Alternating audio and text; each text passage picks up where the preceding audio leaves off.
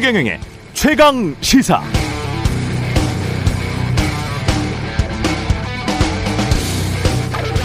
네, 2020년 이맘때쯤이었으니까 1년쯤 전입니다. 그때 영국, 미국에서 백신 접종 시작했을 때 사람들 기대에 부풀었죠. 아, 이제 코로나19도 끝이다. 곧 정상으로 돌아갈 수 있겠구나. 그런 희망이 가득했었습니다. 그런데 지금은 사람들이 백신에 심드렁합니다. 언제까지 맞아야 하는 건지, 맞아도 별 소용이 없는 건 아닌지 반신반의하는 사람들도 많습니다. 그러나 역으로 만약 백신이 없었다면 어땠을까? 이걸 미국의 커먼웰스 펀드라는 곳이 계산을 해보니까요. 백신이 없었다면 미국은 확진자 숫자 1,003만 명 이상이 더 병원 신세를 졌을 것이다. 확진으로. 110만 명이 더 죽었을 것이다. 사망자가 110만 명 더 늘어났다. 만약 미국인 누구도 백신 접종을 하지 않았다면 미국인 사망자 숫자는 지금도 하루 2만 1000명에 이르렀을 것이다. 하루 2만 1000명일 것이다. 결국 백신 접종 말고 인류에게 다른 과학적 정답은 아직은 없다는 뜻이 되겠습니다.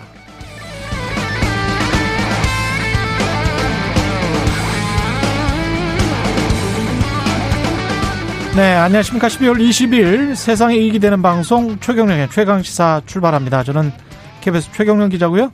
최경령의 최강시사 유튜브에 검색하시면 실시간 방송 보실 수 있습니다. 문자 참여는 짧은 문자 50원, 긴 문자 100원이 드는 샵 9730, 무료인 콩 어플 또는 유튜브에 의견 보내주시기 바랍니다. 오늘 1부에서는 코로나19 백신만 관련해서 백신에 대한 모든 것 한림대학교 강남성심병원 감염내과 이재갑 교수와 이야기 나눠보고요. 2부에서는 최고의 정치 더불어민주당 진성준 의원 국민의힘 송일종 의원 만납니다.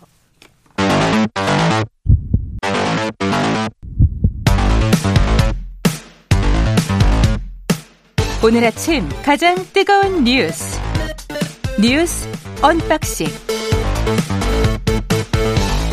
네, 뉴스 unboxing 시작합니다. 민동기 기자, 김민하 시사평론가 나오셨습니다. 안녕하십니까? 안녕하세요. 예. 위중증 환자, 이제 확진자 숫자보다도 위중증 환자가 중요하다라고 해서 위중증 환자를 좀 카운트를 하고 있는데요. 이틀 연속 1000명대입니다. 네. 예. 그러니까 위중증 환자가 1000명 넘은 게 이번이 처음이거든요. 그래서 조금 심각하게 보고 있는 것 같습니다. 특히 위중증 환자가 증가세를 이어가면서 정부가 병상을 추가 확보하려고 노력을 하고 있긴 한데요. 지난 18일 오후 5시 기준으로 전국 중환자 병상 가동률이 79.1%, 수도권은 85.9%에 달하고 있습니다. 어. 점점 이제 차고 있다는 그런 얘기입니다. 그래서 지금 지금 재택 치료자도 굉장히 증가하고 있거든요. 예. 그래서 재택 치료자라든가 이런 다양한 치료제 확보와 같은 후속 조치를 좀 서둘러야 한다는 게 전문가들 지적이고요. 특히 주말 동안 추가 접종을 한 이후에도 오미크론에 감염된 사례가 국내에서도 확인이 됐기 때문에 음. 이 부분이 또 언론들이 많이 좀 주목을 하고 있는 그런 상황이고요. 4명 정도 확인됐더라고요. 그렇습니다. 예, 그죠? 그리고 지금 유럽 같은 경우에 우려했던 상황으로 다시 가고 있습니다. 음. 네덜란드 같은 경우에는 전면 봉쇄 조치가 시작이 됐고 그리고 영국에서도 크리스마스 이후에 2주간 서킷 브레이커 발동을 영국 총리가 검토하고 있다고 밝힌 그런 상황이거든요. 예. 그러니까 유럽도 좀 심상치 않습니다. 그러니까 지금까지 발생한 이제 중환자 이 숫자에 대해서도 의료계나 전문가들이 이제 어, 상당히 의료 부담이 너무 이제 좀 어, 과중하기 때문에 문제가 있다 이렇게 평가를 해왔는데 천 명이 넘고 있다라는 게 왜 중요하냐면 정부가 스스로 밝힌 이제 숫자예요, 일, 그렇죠 예. 일반 예. 진료에까지 악영향을 줄 수 있는 중환자 발생 숫자 이게 천 명이었거든요. 근데 그걸 넘고 있기 때문에 이건 어떻게 봐도 어, 어떤 기준으로 봐도 지금 뭔가 이제 의료 체계에 대한 이제 어, 뭔가 대책이 있지 않으면 안 된다라는 건데 근데 지금까지 우리가 여기서도 많이 얘기했지만 당장 효과를 낼 수 있는 이런 어떤 대책이나 이런 것들이 사실 좀 여러모로 어 좀 마땅치가 않은 그런 상황인 거죠. 그래서 이제 더 문제인 건데 특히 이제 이번 주말에는 눈까지 와가지고 이 거리두기를 이제 다시 해야 되는 거에 더해가지고 폭설까지 왔고 자영업자 피해들은 계속 이제 증가하는 그런 상황이어서 여러모로 안타까운 마음이 참 큽니다. 이거, 이거에 대해서는. 네. 예. 관련해서 이재갑 교수와 이따가 자세히 한번 이야기를 나눠보겠고요. 김건희 씨의 에, 허위 경력 추가 의혹이 계속 나오고 있네요. 그러니까 김건희 씨가 18년 전 도록에 삼성미술관 기획 portrait전에 참여했다는 게 허위다 이런 의혹이 제기가 되지 않았습니까? 예. 여기에 대해서 김건희 씨가 어떻게 해명을 했냐면 2003년 분당 삼성 플라자 갤러리에서 전시했던 것이다. 이렇게 해명을 했는데 한겨레가 경기도 분당 삼성 플라자 갤러리 관장을 맡았던 이홍복 씨를 인터뷰를 했거든요. 본인은 김건희 씨나 김명신 그러니까 개명전 이름 예. 이 김명신이라는 작가가 출품한 제목의 전시를 본 적이 없다. 이렇게 또 인터뷰를 해서 이것 때문에 주말 동안 상당히 논란을 빚었습니다. 여기에 대해서 김건희 씨 측이 삼성 플라자 갤러리에서 열린 humanscape.com이라는 전에 김 씨가 참여했다 이렇게 해명을 했는데 예. 그러면서 해당 전시 팸플렛 사진을 공개를 했거든요. 음. 어, 여기 이름을 보면은 이 팸- 팸플렛을 보면은 작가 명단에 김명신이라는 이름이 들어가 있긴 합니다. 예. 근데 이 해명을 두고도 논란이 좀 제기가 되고 있는 게요. 처음 도록에 삼성 미술관이라고 썼다가 삼성 플라자 갤러리였다고 해명을 하지 않았습니까? 예. 전시 이름도 기획전 portrait가 아니라 이번에 해명을 한 걸 보면은 humanscape.com전 이런 거로 나타났거든요. 예.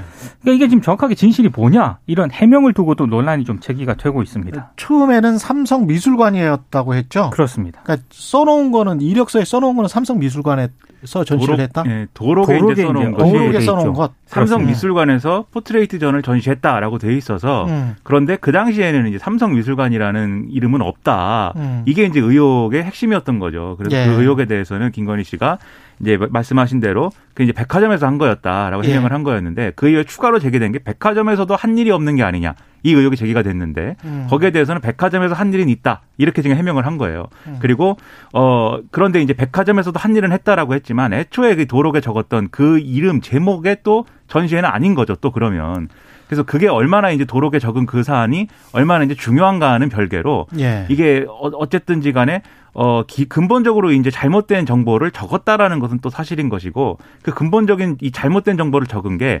백화점에서 이제 전시를 한 것을 삼성미술관으로 전시를 삼성미술관에서 전시를 했다라고 적은 이유와 의도가 뭐냐 이게 이게 핵심인 건데 그렇죠. 사실 지금 의혹 제기와 해명 이런 것들이 약간 산으로 가고 있는 뭐 이런 느낌이 좀 있습니다. 서로 맞지가 않죠. 그렇습니다. 지금. 예. 네. 처음에 이- 이력이든 경력이든 도록이든 어디다 적은 것과 해명 그 자체가 서로 맞지를 않아요. 그러면서 네. 해명을 내놓은 것은 이런 사실은 있다라는 건데 경력과 이력에 딱 정확히 맞는 그 사실은 아닌 것이죠. 그렇습니다. 그 해명되는 사실이 그런 것 같고요. 뉴욕대와 관련해서는 그 NYU 스턴 비즈니스 스쿨에서 한 열흘 정도 연수는 한 걸로 지금 확인되는 거 아닙니까? 그러니까 민주당이 제기한 의혹은요. 예. 2006년도 뉴욕대 학사 안내를 확인을 해보니까 예. 김건희 씨가 이력서에 적은 과정과 동일한 과정은 존재하지 않았다라는 거거든요. 음. 김건희 씨가 2007년 이력서에 뉴욕대 entertainment and media business exe- executive program 이렇게 어, 적혀 있고 이력서는 영어- 이렇게 이렇게 적어놨어요. 네. 예. 영어가 어려워요. 네, 네. 2013년도에 보면은 음. 2006년 뉴욕대 Stern School enter-, entertainment and media program 연수라고 적어, 적혀 있거든요. 예. 네, 민주당 주장은 어, 유사한 과정은 통상 2년이 소요되는 경영 전문대, 그러니까 이른바 MBA 그 과정의 일환인데 이 과정은 첫해 모든 필수 과목을 이수한 학생들만 세부 전공으로 선택할 수 있는 프로그램이다. 이렇게 음. 주장을 하고 있습니다. 그러니까 여기에 대해서 국민의힘 쪽이 반박을 했는데요. 김건희 씨가 서울대학교 GLA 이 GLA 2기 총 6개월 과정을 다닌 적이 있고 예. 그 과정 중에 뉴욕대 연수가 포함되어 있었다. 많은 동기들과 함께 실제 수업을 들었고 단기 연수를 했다. 수료증도 발급을 받았다. 이렇게 주장을 하고 있거든요. 근데 민주당이 여기에 대해서 다시 반박을 했습니다. 그러니까 1개월 단기 방문을 과연 학력이라고 주장할 수는 있는 것인가? 이런 이제 질문을 던졌고 또 하나는 뉴욕대를 잠시 방문한 것을 뉴욕대 학력이라고 우기면 해외에서 공부한 수많은 유학생들을 모욕하는 것이다라고 비판을 했는데 여기에 대해서 또 국민의힘 선대위 쪽이 다시 반박을 했습니다. 뭐라 그랬습니까? 이력서 상에도 보면 연수 프로그램 제목과 함께 학위가 아니라 음. 연수라는 점을 분명히 기재를 했다. 그러니까 어디가 허위가 있는 것이냐라고 반박을 한 그런 상황입니다. 그는 막 혼란스러워요. 이제 뭐 뉴욕대가 뭐 어디 있는지 잘 모르겠고 뉴욕에 있겠죠. 뉴욕대니까. 예. 뉴욕에 있습니다. 네, 뉴욕에 있겠지. 근데 음. 이게 그러면 과연 처음에 뭐 이력서에 네. 어디다 뭘 적었다는 건지 이제 다 희미해져 가지고 네. 근데 이제 한국일보 등등의 보도를 보면은 이런 내용이 나옵니다. 그러니까 애초에 민주당이 왜 이걸 검증에 들어갔냐면 지금 이력서가 두 개잖아요. 2007년에 수원여대 교수 지원 이력서가 있고 2013년도 안양대 지원 이력서가 그렇습니다. 있는데 이 수원여대 지원서에는 연수 실적란에 이제 뉴욕대 경력이 이제 들어가 있는 것이고 음. 2013년도 안양대 지원서에는 학력 학력란에 이 이제 뉴욕대에서 뭘 했다라는 게 있는 겁니다. 그렇기 때문에 이게 학력이냐라는 거에 대한 문제 제기는 이제 안양대 지원서에 관련한 문제 제기인 것이고 아. 그리고 이게 연수를 어떻게 한 거냐에 대한 것은 이게 수원여대일 걸 가지고 이제 따져야 되는 건데 지금 국민의힘하고 민주당이 계속 이제 문제 제기와 해명을 계속 반복하는 과정에서 민주당이 이제는 이렇게 주장을 했어요.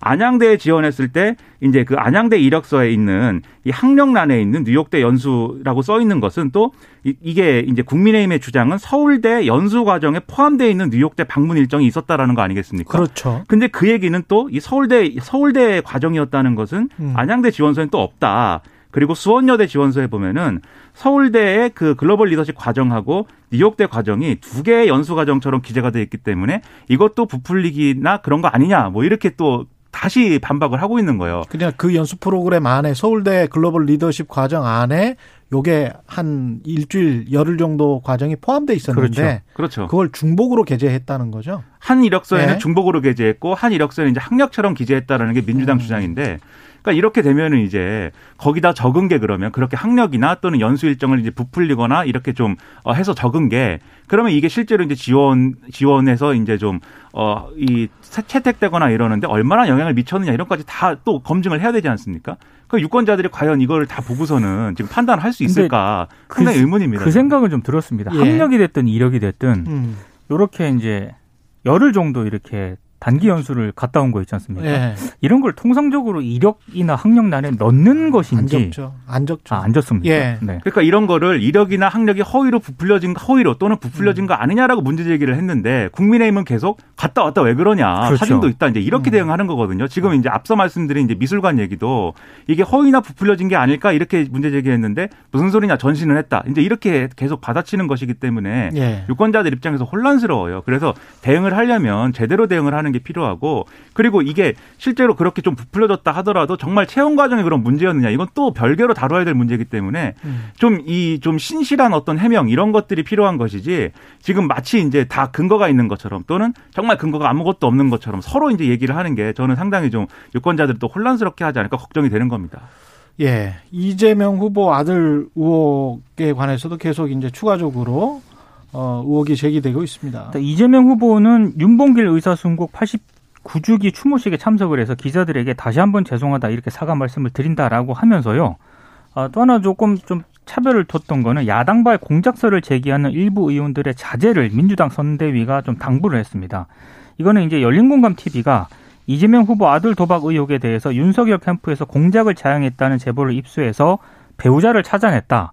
이렇게 이제 언급을 하면서 음. 특정 변호사를 이제 지목을 했, 했거든요. 여기에 이제 선대위 온라인 소통 당장인 김남국 의원이 이 공작서를 라디오 인터뷰를 통해서 제기를 하니까 민주당 선대위가 공식적으로 그건 자제를 해달라. 후보의 어떤 그런 진정한 사과 의미를 뭐 퇴색시킨다 이렇게 이제 지적을 한 그런 부분이 있었고요. 또 하나는 이제 오늘 조선일보가 또 새롭게 제기한 그런 의혹인데 어, 이재명 후보 장남이 2019년에서 2020년 온라인 커뮤니티 사이트에 올린 게시글 200개 중에는 유흥업소를 다녀온 뒤에 자랑하는 글 등이 포함됐다. 그리고 음. 이 자랑하는 글에는 상당히 뭐 성매매를 암시하는 듯한 그런 표현도 있다. 뭐 이런 의혹을 또 제기를 하고 있습니다. 예. 그러니까 이것 관련해서는 이재명 후보가 장남의 도박과 관련된 부분에서는 저는 모범적인 사과를 했다고 보는데 이 성매매 의혹과 관련돼서는 어 이 여러 가지 의문의 여지를 지금 남기고 있는 언급을 한 거거든요. 이재명 후보가 이제 어 나도 알 수 없는 일이지만 장남이 성매매를 했다는 사실을 극구 부인하니 그것을 부모로서는 믿어줘야지 이제 어떻게 하겠느냐 이런 취지로 얘기를 했는데 음. 지금 이제 조선일보가 보도했다고는 하지만 사실 이게 이전에 이제 주말 경유하면서 이제 많이 보도가 됐어요. 예. 이 장남이 적은 그 커뮤니티에 적은 여러 가지 글들을 보면 음. 성매매 업소를 어쨌든지 간에 좀 다닌 것으로 보이고 음. 그리고 이제 그 전에 이제 보도가 됐던 성매매 업소를 자기가 이제 좀 어, 이 마사지 업소를 방문을 했는데 거기가 만족스럽지 않았다는 취지의 후기를 올린 것도 애초에 방문을 했던 목적이나 어떤 의도나 이런 것들은 뭐 성매매를 완전히 배제하고 이렇게 방문을 했던 거냐에 대해서는 의문이 남는 그런 후기를 적어 놨거든요. 그렇기 예. 때문에 이 부분에 있어서는 장남의 해명 위주로 지금 이재명 후보가 언급을 할 게 아니고 이 장남이 어쨌든 간에 잘못된 가치관을 가지고 있는 것으로 보이는 거 아니겠습니까? 유권자들 입장에서는. 그리고 본인이 사실은 이 상황이 굉장히 이제 부끄러우니까 성매매는 안 했어요. 부모님한테는 그렇게 이야기를 했을 가능성이 지금으로서는 굉장히 높아 보입니다. 그러니까 이 이재명 예. 후보의 장남의 주장은 뭐냐면 음. 요즘에 이제 불법 성매매이지 않습니까? 그러다 보니까 뭔가 이제 합법과 불법의 경계에 있는 형태로 이제 그런 식의 영업을 하는 경우가 많은데 그렇죠. 자신이 어떤 의도로 갔든지 그 장소에 간, 간- 갔을 당시에는 음. 합법의 영역에 있는 어떠한 것들만 했다라는 얘기예요, 지금. 그런데 그거는 수사나 재판에서 이제 하는 얘기인 것이고 그렇죠. 지금 선거와 네. 어떤 윤리의 차원에서는 유권자들에게 성실하게 설명 을 하고 이재명 후보도 장남이 이런 가치관을 가지고 있고 이런 행위들을 한 거에 대해서 그거에 대해서 부모로서 이제 얘기를 하면 되는 거거든요. 그렇습니다. 그런데 그런 것이 아니라 장남의 말을 믿어줄 수밖에 없다라는 것은 음. 예를 들면 이재명 후보가 대통령이 됐을 때 어 이 아들이 막 사고 치고 다니면 그렇게 대응하는 거냐 음. 국민들이 이렇게 생각할 수 있기 때문에 그렇죠. 명확하게 이거는 얘기를 해줘야 된다고 봅니다. 공시 가격 관련해서도 좀 전면 재검토해 봐야 된다. 이재명 후보가 그동안의 문재인 정부의 기조와 상당히 다른 기조네요. 특히 그러니까 지금 부동산 관련해서는. 다주택자 네. 양도소득세 중과를 한시적으로 완화하겠다라고 얘기를 했고 종부 종부세도 핀셋 완화하겠다. 그리고 이제는 공시가격 제도도 전면 재검토하겠다라고 이제 얘기를 했는데요. 일단 이재명 후보의 언급은 언론 보도를 좀 보면 문재인 정부와 차별화하려는 그런 시도로 보인다라는 분석이 하나 있고 또 하나는 지금 집값이 폭등하는 상황에서 부동산 세율을 높이고 공시가격 인상까지 추진을 할 경우에는 유주택자의 세금 부담이 조금 너무 커지는 것 아니냐. 예. 이런 인식을 좀 가지고 있는 것 같다라는 분석이 있고 마지막으로는 아무래도 중도층하고 서울 수도권에서 이재명 후보가 약간 밀리고 있다는 그런 판단이 있지 않겠습니까? 네. 그래서 어, 특히 매년 3월 중순경에 공동주택 공시가격안이 발표가 되는데 이게 공교롭게도 내년 3월이면 대선 직전이거든요. 그렇습니다. 그래서 이런 점을 좀 사전에 대비하겠다는 포석 아니냐 이런 해석이 나오고 있습니다. 음. 그러니까 선거 전략으로서는 특히 수도권과 그다음에 이 중도층 그리고 상대적으로 고령층인 경우에 이 주택 가격이 올라가지고 그거와 관련돼서 뭐 건보료라든지 지금 재산세라든지 이런 것들의 부담이 커지기 때문에 이걸 경감시켜 줘야 된다라는 주장을 하는 그 맥락은 선거 전략상으로는 무슨 얘기인지 알겠지만 정책의 어떤 완결성이라든가 일관성이라든가 이런 거에 비추어 보면은 사실 이게 코로나19라든가 이런 재난 상황에서 일시적으로 뭐 부담을 경감해 주자든가 이런 주장이면 또 수용할 수 있겠지만 아예 지금 이 공시가격과 관련된 제도를 재검토하자고 하고 이런 것들에 대한 주장까지 이제 하고 있는 상황이잖아요. 그러면 이 공시가격과 관련된 것만 지금 얘기할 게 아니고 공시가격이라는 게 뭐 시세를 다 반영하는 것도 아니지만 이 자산 가격 변동에 따라서 그러면 지금 세금을 매기고 있는 이, 이 체계 자체에 대해서 그럼 얘기를 해야 되거든요. 음. 근데 그런 얘기는 없고 공시가격에 대한 것만 얘기를 한다는 것은 결국은 일종의 뭐 포퓰리즘이다 이런 반응이 나올 수밖에 없어요. 세금을 다 그렇게 감경해 가지고 무조건 다 세금을 깎아주자는 주장만 하면 예를 들면 복지 강화라든가 이재명 후보가 말하는 기본소득이라든가 이런 것들은 또 어떻게 하겠다는 거냐 추후에 이런 비판에 부딪힐 수도 있습니다. 그래서 이 경감해 주자라는 취지의 주장을 좀 더 이제 세련되게 음. 뭔가 좀 정책적으로 수미일관하게 완결성 있게 제시하는 게 지금 필요해 보입니다. 제가 제시해 드릴까요? 아, 또 네, 역시 네, 역시 답이 나옵니다. 네. 한 2년 전부터 사실은 제가 이 관련해서는 책도 썼기 때문에 이게 공시가가 한 70가지 정도의 각종 복지제도에 영향을 주는 것 뿐만이 아니고 그렇죠. 부동산 정책과 관련해서는 아주 치명적인 영향이 있어요. 뭐냐면 땅값을 올려버립니다. 음. 그러니까 분양가 상한제를 하면 건축비 플러스 토지값이거든요. 근데 공시가는 모든 그 토지값의 기준이 돼 버려요. 음, 그렇죠. 그러니까 재건축, 재 재개발, 그 다음에 그린벨트 뭐든지 간에 신도시를 하든지 뭐든지 간에 그 수용가의 기준도 공시가입니다. 그렇기 때문에 앞으로 분양가가 공시가가 계속 높아지잖아요. 그러면 분양가가 안 높아질래야 안 높아질 수가 없어요. 건축비는 매년 인플레이션 이상으로 늘 상승하고 있습니다. 제가 계속 모니터를 해보면 보통 5% 6%는 무조건 올라가요. 그게 기준 건축비가 그렇게 올라가기 때문에 실제 현장에서는 더 올라가겠죠. 그런 상황에서 분양가를 낮출 수 있는가? 그러면 부동산 가격을 떨어뜨리는 게 정부의 정책이라면 공시가를 이렇게 무작정 올려서 하는 게 옳은지 또 다른 방법이 있거든요. 음. 세율을 올리면 돼요. 그러니까 보유세를 높이고 거래세를 낮추고 싶으면 보유세 세율 자체를 국회에서 올려버리면 됩니다. 공시가는 그대로 두는 대신에 그러면 땅값은 그대로 있고 분양가는 좀 떨어질 여지가 있죠.